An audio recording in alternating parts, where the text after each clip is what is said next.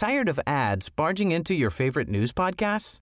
Good news. Ad-free listening is available on Amazon Music for all the music plus top podcasts included with your Prime membership. Stay up to date on everything newsworthy by downloading the Amazon Music app for free or go to amazon.com slash news ad free. That's amazon.com slash news ad free to catch up on the latest episodes without the ads.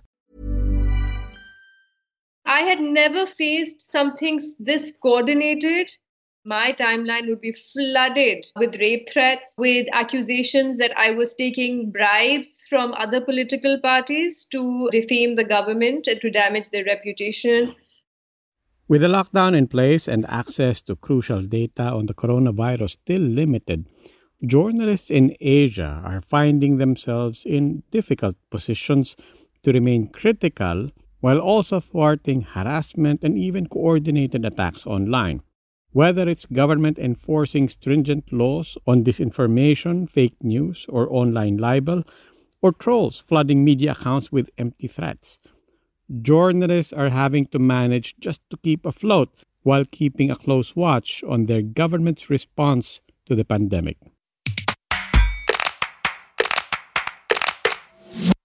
I'm Robbie Alampay, Puma Podcast. And in this special series of Teka Teka, we continue to look back at the events that took place during the pandemic. But this time, we hear the stories from journalists from all over Asia. How did their governments deal with this pandemic, and what challenges did they face under lockdown? In this episode, we check in with journalists from Pakistan and Indonesia.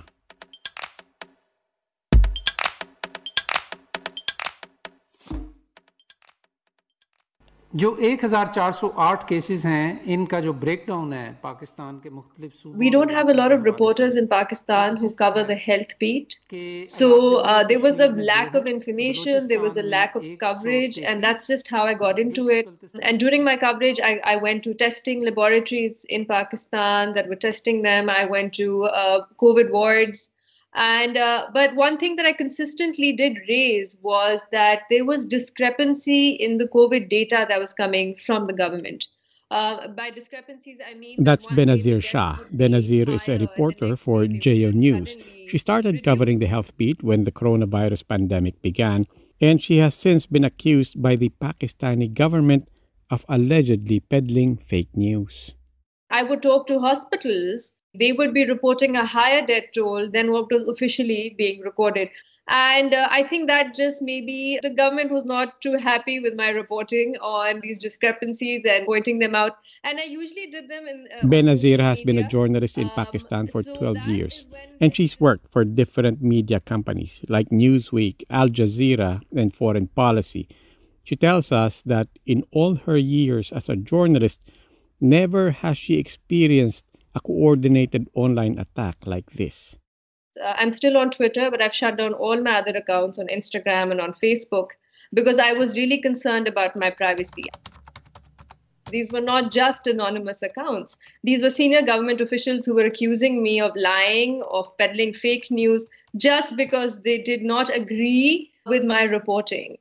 I just want to add that if you accuse a journalist of peddling fake news, you need to have a counterpoint you need to have a counter argument, you need to have counter facts, which never came.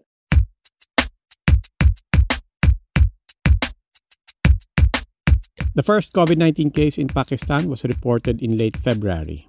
Within a month, the country started recording 200 suspected COVID 19 cases each day. In late March, government took it upon itself to centralize and streamline the collection and dissemination of COVID data. That made it a bit more difficult for journalists like Benazir to obtain information on the ground. Moreover, journalists became a target of organized troll armies supportive of and defensive for the federal government. I have heard that there were attempts to block my access to COVID information in Pakistan by government officials because they were not happy with my reporting what I started doing is that when I want to reach out to somebody for a comment, I don't write my name. so, so then maybe when they do take my call, can then tell them over the phone that uh, this is my name and this is the organization I'm working for. But those are just certain things that I'm doing to get around all of this. But that is a challenge that has just emerged over the last couple of months. When information and transparency is crucial, journalists find themselves doing battle on two fronts. Online, they are up against trolls, fake news, and false propaganda.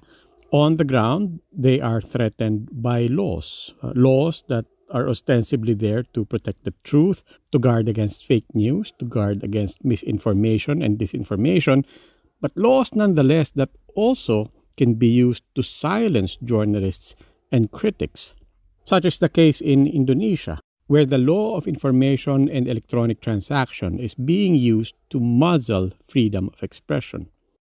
Here is Devi Asmarani. She's the editor in chief of Magdalene, a women focused online publication in Indonesia the environment is repressive because right now the enemy is not just the government like say you know 20 25 years ago the enemy comes from anyone so if if somebody doesn't like the way information about them published on some blogs or you know even social media even on whatsapp if it's like screen cap and mm. spread mm. then they can just have them arrested or report to the police and get the uh, legal case out of them the law has been around for more than a decade but when the pandemic hit 110 people were charged under the law for libel and hate speech. Joining her is Hera Diani, the managing editor. There has been activists who were arrested because they criticized the government in terms of their incompetencies in handling the pandemic and things like that. Devi says the online attacks are not necessarily coordinated. They come from different groups. The challenge, I think, a lot to do with buzzers.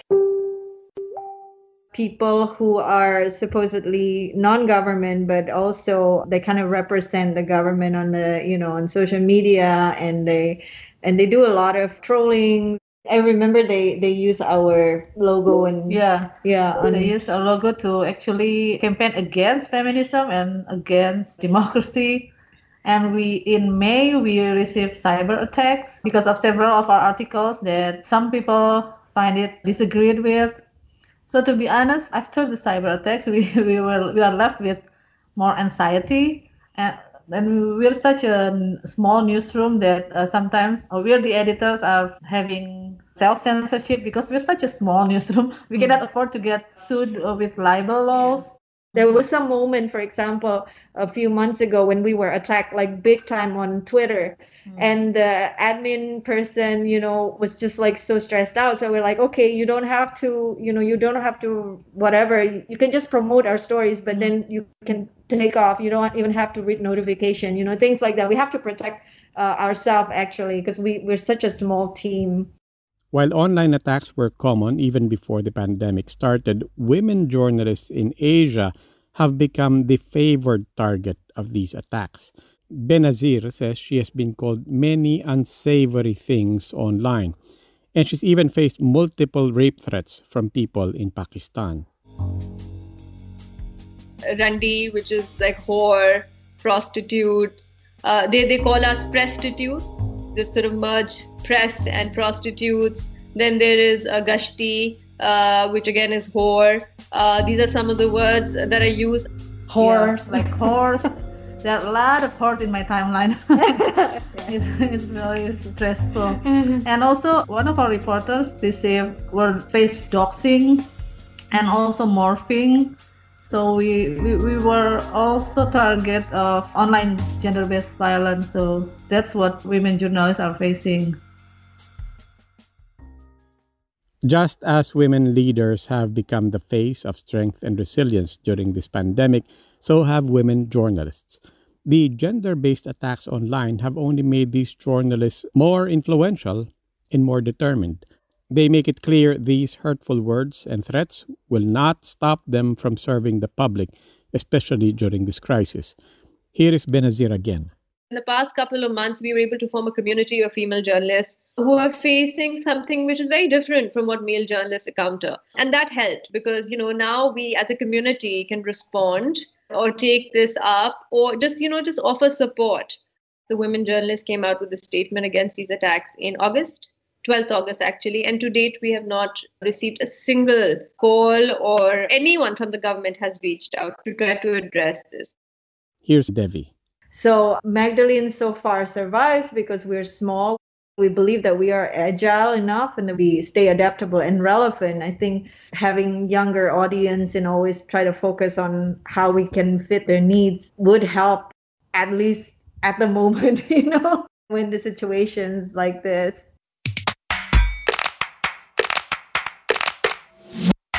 In part two of our Rights Under Lockdown series, we talk about basic rights. Yeah, you biked all the way from India because you had the fear of virus first thing and you lost the job. So they came to their motherland, Nepal, with hope that maybe it's better in their own country.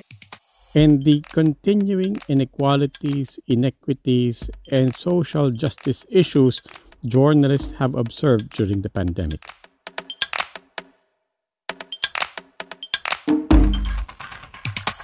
Once again, I'm Robbie Alampay, Puma Podcast.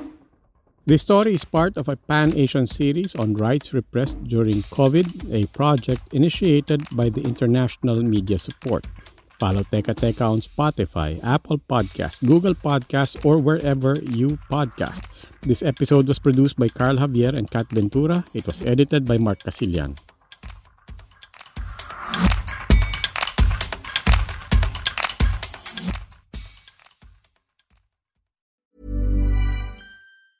Tired of ads barging into your favorite news podcasts? Good news. Ad-free listening is available on Amazon Music for all the music plus top podcasts included with your Prime membership. Stay up to date on everything newsworthy by downloading the Amazon Music app for free or go to amazon.com slash news ad free. That's amazon.com slash news ad free to catch up on the latest episodes without the ads.